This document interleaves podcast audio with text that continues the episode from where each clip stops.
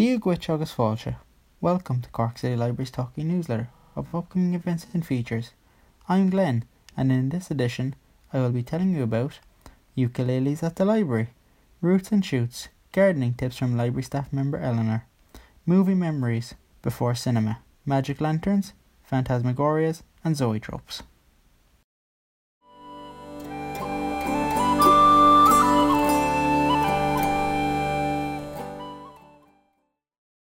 Ukuleles at the library. Some of us have more time now to try out new things at home. Activities which stimulate us mentally and physically are most beneficial, as well as ones that we can practice and improve upon.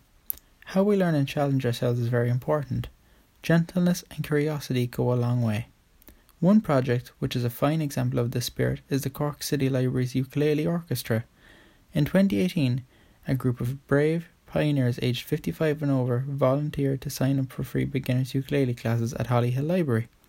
The ukuleles were provided by the library. No one expected what happened next. The first group called themselves the Old Ukus, and from the start the group was about having fun and giving it a go without taking it too seriously. The tutor, Charlie Ward, set the tone from the start, with jokes aplenty. As one group member put it, he coaxed the music into us. We hardly realised how much we were learning. The library staff has been invaluable to the success of this project and have been described as a constant support to the musicians. Research conducted in conjunction with UCC found that on average the first group reported an improvement in their mood and quality of life after the ukulele classes.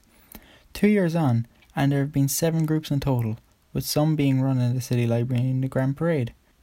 There have been numerous performances, and the various groups have joined up and meet regularly in the library to play together. They have played at local nursing homes, and in these difficult times, the group practiced together via Zoom. Written by Dr. Rosemary Crowley, clinical psychologist, Cork Kerry Community Healthcare, HSE. The HSE collaborate on many initiatives with Cork City Libraries.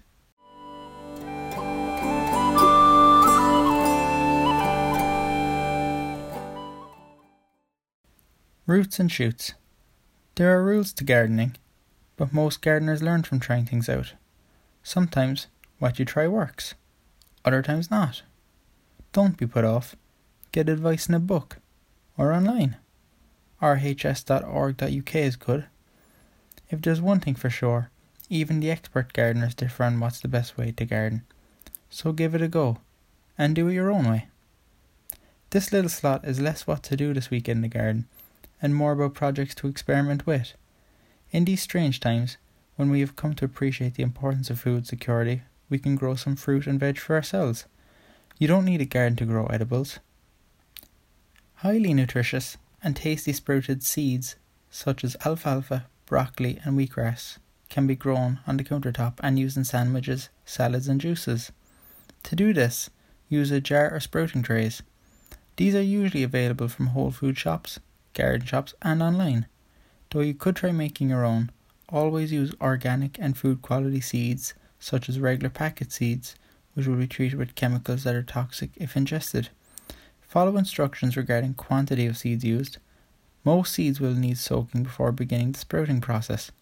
Daily rinsing with fresh water is necessary. To avoid mold developing, keep your jar or tray in an airy spot and always drain well. Depending on the seeds used, your sprouts will be ready for eating in four to six days. Eleanor Toomey is a member of the City Library staff.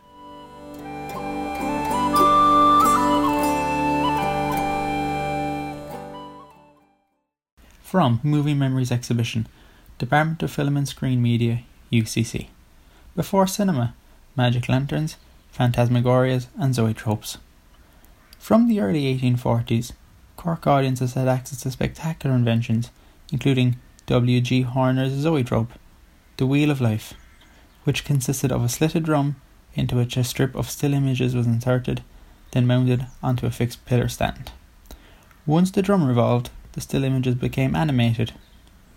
Zoetropes for home entertainment found their way into Cork's premier department store, London House, around the 1860s. The true precursors of cinema, though, were the magic lantern shows and phantasmagorias, that enjoyed popularity from the 18th century. The Phantasmagoria was touted as an immersive spectacle of astonishing mechanical contrivances and illusions, including ghosts, acrobats, magic visions, and other novelties. Magic lanterns could also be used for educational purposes. Slides projected by a magic lantern form part of a talk titled Development of Form and Pattern Making in Ornament, delivered by Mr. Alan S. Cole at the School of Art, later Crawford, to a large audience chiefly composed of ladies, who listened very attentively throughout. As late as 1905, the Christian Brothers School in Fermoy hosted a Miss Milligan who presented a splendid magic lantern exhibition showing pictures of the old ruins and abbeys of Ireland. Scaled down versions of the magic lantern could be purchased for home use from the well known Varian Brothers shop on 105 Patrick Street, which also stocked a variety of fashionable toys such as humming tops, kites, magnifying glasses, and daggers. Many a Cork household alighted in amateur shows in which drab domestic spaces were transformed into captivating theatres of enchantment.